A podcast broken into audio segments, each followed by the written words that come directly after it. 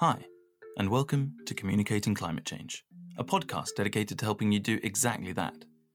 I'm Dickon, and I'll be your host as we dig deep into the best practices and the worst offences, always looking for ways to help you and me improve our abilities to engage, empower, and ultimately activate audiences on climate related issues. Over past episodes, we've heard from communications practitioners, academics, activists, and many more, all sharing their respective insights into how we might better communicate climate change. Despite the range of perspectives, though, these guests all had one thing in common they're all adults. This time, I wanted to explore a very different worldview, that of a child, to see if there might be valuable lessons that we could learn and incorporate into our own approaches to communicating climate change.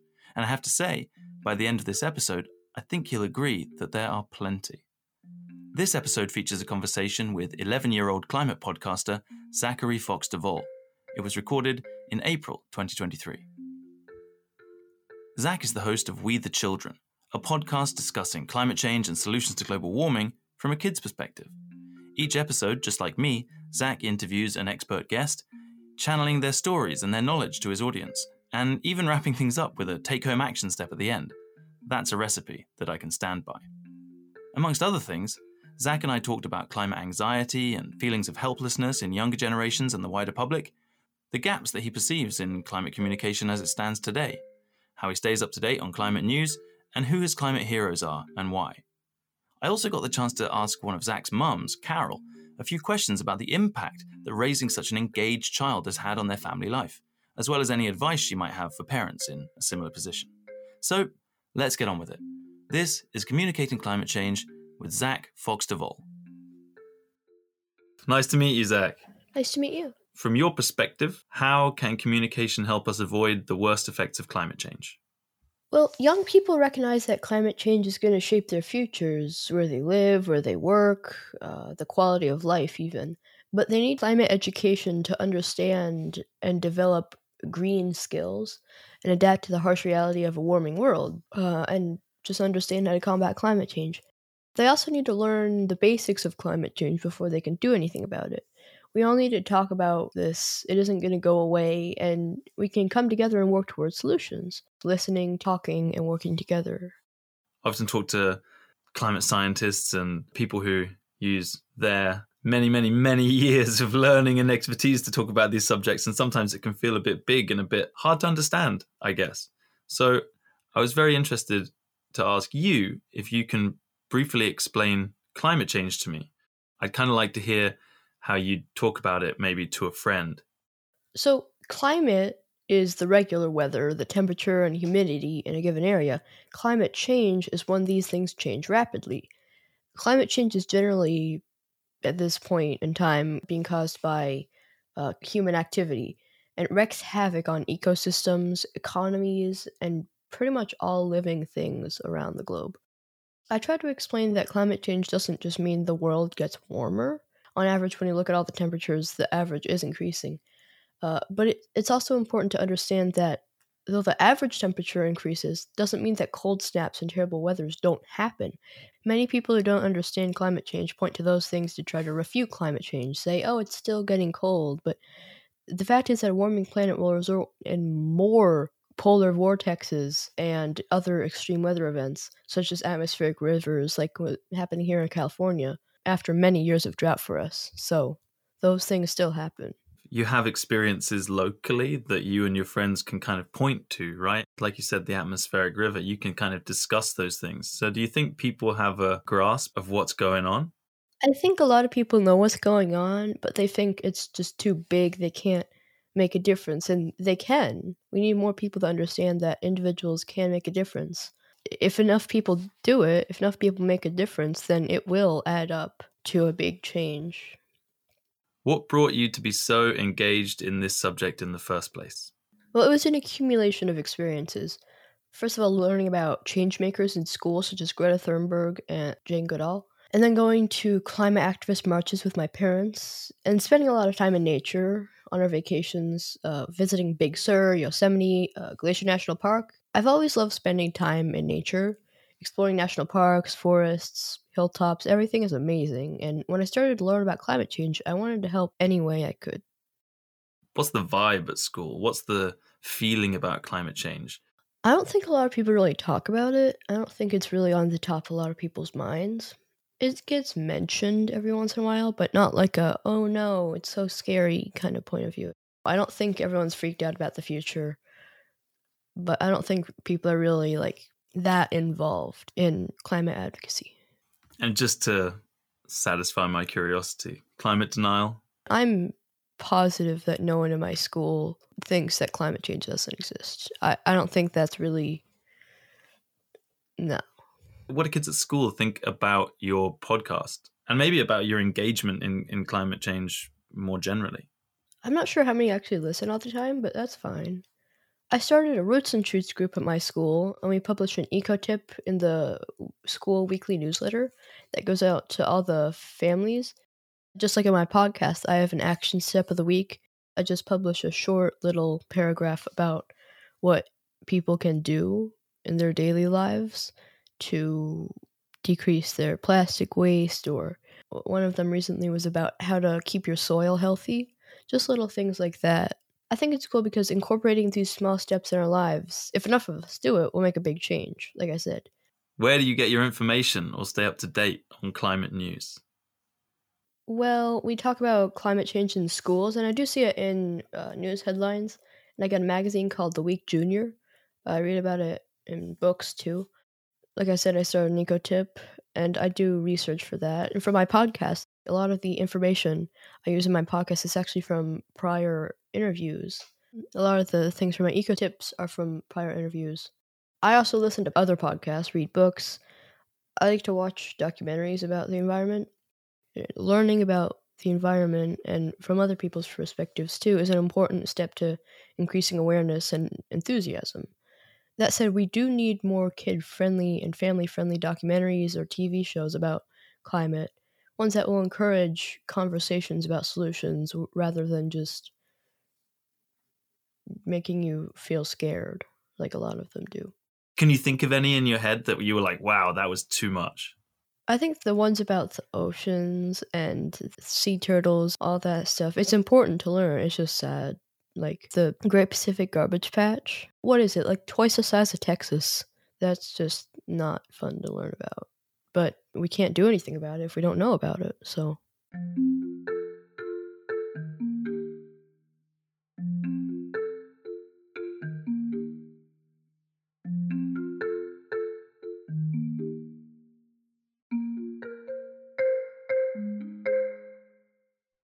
I guess you mentioned already two people who kind of spurred you to get interested in climate change, but do you have any other climate heroes? Would you consider either of them climate heroes? Uh, yeah, Greta Thunberg and Dr. Jane Goodall are definitely two of my climate heroes since I've been doing this podcast. Uh, and everyone I've interviewed are now my climate heroes too. What's the most inspiring or uplifting thing you've learned through talking with your expert guests? I'm lucky that I've learned so many things from each guest. A few things I can come up with off the top of my head. Uh, so, Dr. Silvestre, who I interviewed recently, Dr. Heidi Silvestre said that about 70% of all the fresh water on Earth is being held into uh, snow and ice in glaciers. That's why it's so important to make sure we have glaciers. And my interview with Heather White, she said that uh, in September 2021, there was a global survey of about 10,000 young people ages 16 through 25, and nearly half, about 47%, said that climate anxiety interfered with their daily life that number needs to go down definitely. So I guess that was inspiring because you got to do something about it, right? And here you are doing that. I feel like we we we uh we follow very similar paths here in the way that we work with this. We talk to an expert, we synthesize their knowledge, and then we share it in our in our networks. Well, guess what? This time you're my guest, and you're inspiring me. What do you think adults could learn from younger generations when it comes to talking about and acting on climate change? Well, I can talk about my own experience. I used to have a podcast about my dog. It was silly and taught humans how to raise a dog.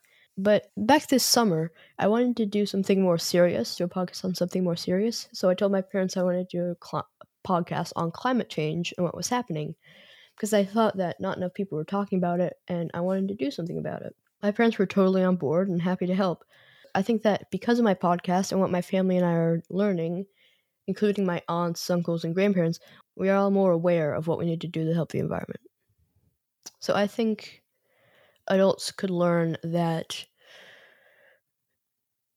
just doing research, even just to learn easy things, easy little action steps that they can do in their life to make a difference. Because I do generally base my action steps on things for busy families or even just busy individuals who don't have a lot of time to do things. I try to make these little things that you can do quickly to ease your climate anxiety, and it does make a difference.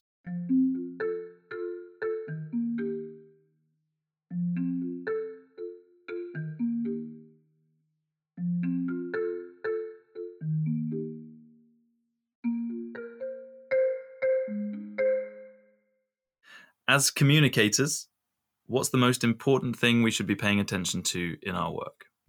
I think be patient with everyone. It's easy to become overwhelmed. And keep the message simple and try to harness optimism in any topic, really. And focusing on tangible things that busy people can do, uh, empowering kids to talk to their parents about their feelings toward climate change, generations that can communicate with one another and talk through ideas and solutions. That is really what we need. What advice would you give other kids to engage their parents? Well, I think that it's important for people to know that we don't need everyone to do everything perfectly. We just need a majority of people to do what they can. I think kids can tell their parents that even if they don't particularly have climate anxiety themselves, they can say that a lot of people do, and we need to do something to help them and to help the planet. I think it is important for people to understand that other people are worried about the climate. What's the biggest mistake you see other communicators make when trying to engage people on climate change? There's a difference between like trying to teach people about climate change and trying to engage them in climate change. I think we need to pay attention and have more conversations about climate change for sure.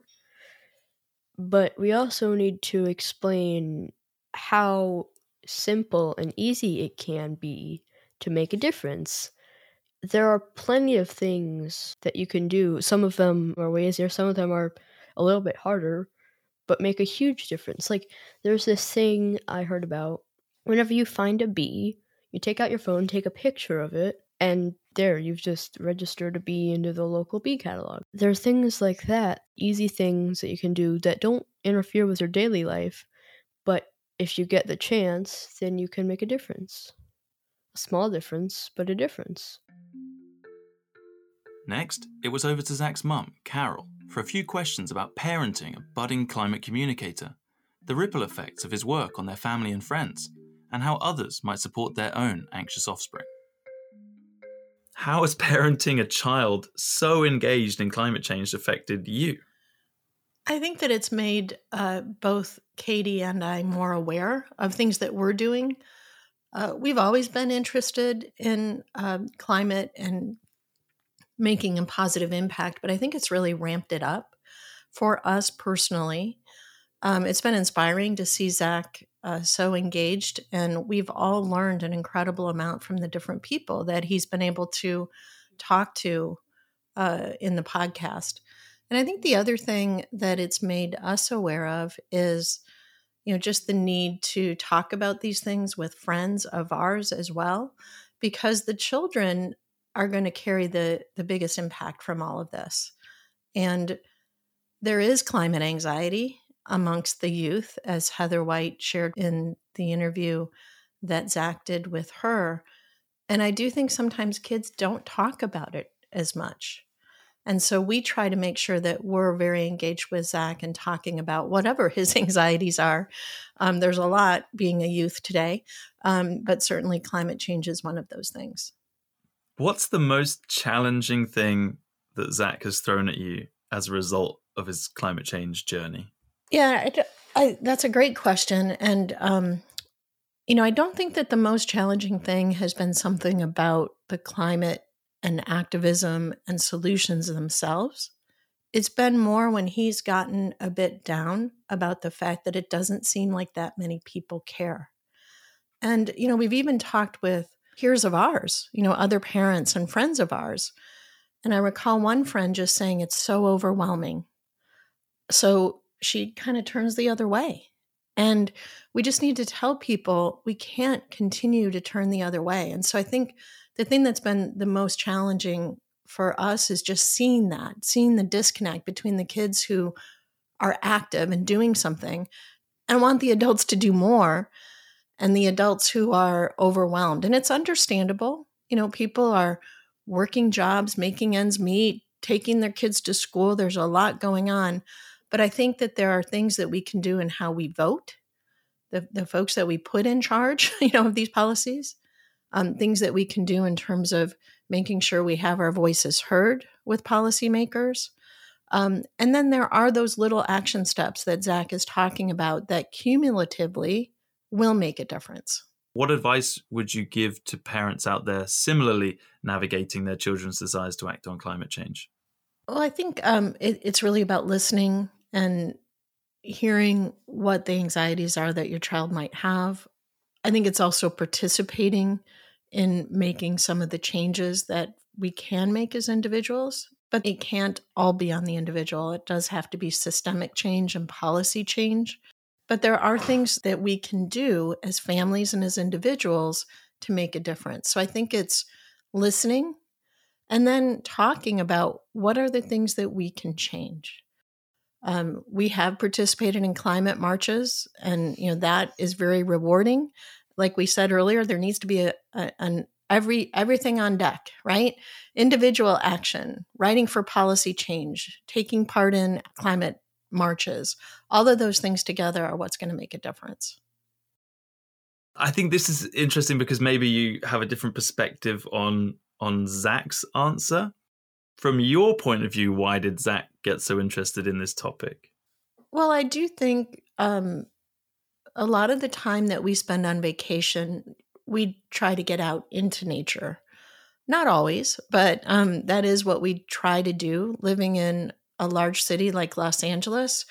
Uh, first of all, we are very lucky in that in Los Angeles, we have the local mountains. You can drive 10, 15 minutes from our house and be on hiking paths where you, you don't feel like you're in the middle of a one of the largest cities in the United States.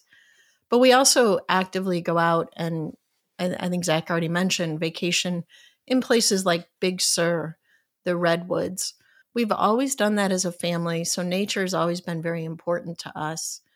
And then even before he did the podcast, we did participate in climate action marches. Um, so it wasn't something that just spurred up out of nowhere. But what I do think has happened is with his interest in it and taking it to the next level with the podcast, it's gotten us as a family even more engaged, which has been a, a really positive change for us. So cool. You sound like great moms. Did you hear that, Zach? um, Make note. It's been recorded. what unique capacity or opportunity does a child have to make an impact that an adult maybe doesn't? I think there's less cynicism, frankly, with somebody who's young. They're looking at their future and they're worried. And um, so I think that there's the innocence and the fact of a, a perspective of, I'm going to be here for the next 60, 70, 80 years, and you're not. so I really do need you to help me as a child to, first of all, take action now and and help me understand you know what we all can do together to make a difference. So i think it's just the the lack of cynicism you know the lack of you know having been exposed to all different sorts of spins in the media. Kids are just looking at what's going on without all of that noise and so I think um, adults respond more to listening to a child's issues than they do another adult who they might think, well, you're just cynical or you just have this spin from XYZ news channel that you listen to. Um, whereas children are just seeing what's going on. And so I think that that's a unique perspective and, and something that we all really need to listen to. I really enjoyed chatting to Zach and Carol for this episode. I was struck by how many communications best practices Zach is ticking off the list with his various initiatives, whether he's aware of it or not. Zach's out there seeking new knowledge, then incorporating it into his own life and leading by example, as well as sharing the biggest takeaways with his audience through the various channels where they're active. He's focusing on the stuff that's easy to implement, keeping things simple, and working to inspire others. I think that's an admirable effort. But what stuck with you from this conversation? What can you take from it and apply to your own work? For me, there were a couple of things. The first one is that kids need heroes, and we could all be those heroes. If you're listening to this podcast, you probably have some connection to the subject matter. Giving up your time, your expertise, your enthusiasm for all things climate to young people, schools, youth clubs, whatever, could be the thing that sets them on a path of positivity and action rather than anxiety and overwhelm. Zach's teacher helped him write and produce his podcasts. How cool is that? What a hero! What could each of us be doing in this regard? My second takeaway was that, although hearing about the realities of climate anxiety amongst school kids was pretty rough, I heard so many avenues for alleviating it in what Zach was saying and doing. He's staying curious, he's seeking out new knowledge, he's taking action both as an individual and as an influencer amongst the social circles and networks that he has access to. On top of all of that, he's got a supportive community around him, both in terms of family and in the connections that he's making around this issue. These are exactly the kinds of things that the literature says can build our resilience to ward off doomism and a sense of powerlessness. I guess I can really relate to this setup too, and in the next episode, we'll talk about community and the power it can play in creating a sense of hope and optimism. So stay tuned for that one. But how about you? What did you hear? What will you be taking with you into your own communications endeavours? Thanks to Zach Fox DeVol and his mum, Carol, for sharing their time and insights with the show. It was wonderful. You can find links to Zach's website and some relevant resources in the show notes. Thanks also to you for listening to Communicating Climate Change. You can find more episodes wherever you get your podcasts or by subscribing so you never miss out. You can find Communicating Climate Change on LinkedIn too. And if you think the series would be of interest to friends or colleagues, why not point them in the right direction? Remember, each and every episode attempts to add to our toolkits to help us develop the skills and resilience that we'll need for this pressing task. So be sure to stay tuned for more. For anything else, just head over to communicatingclimatechange.com. Until next time, take care.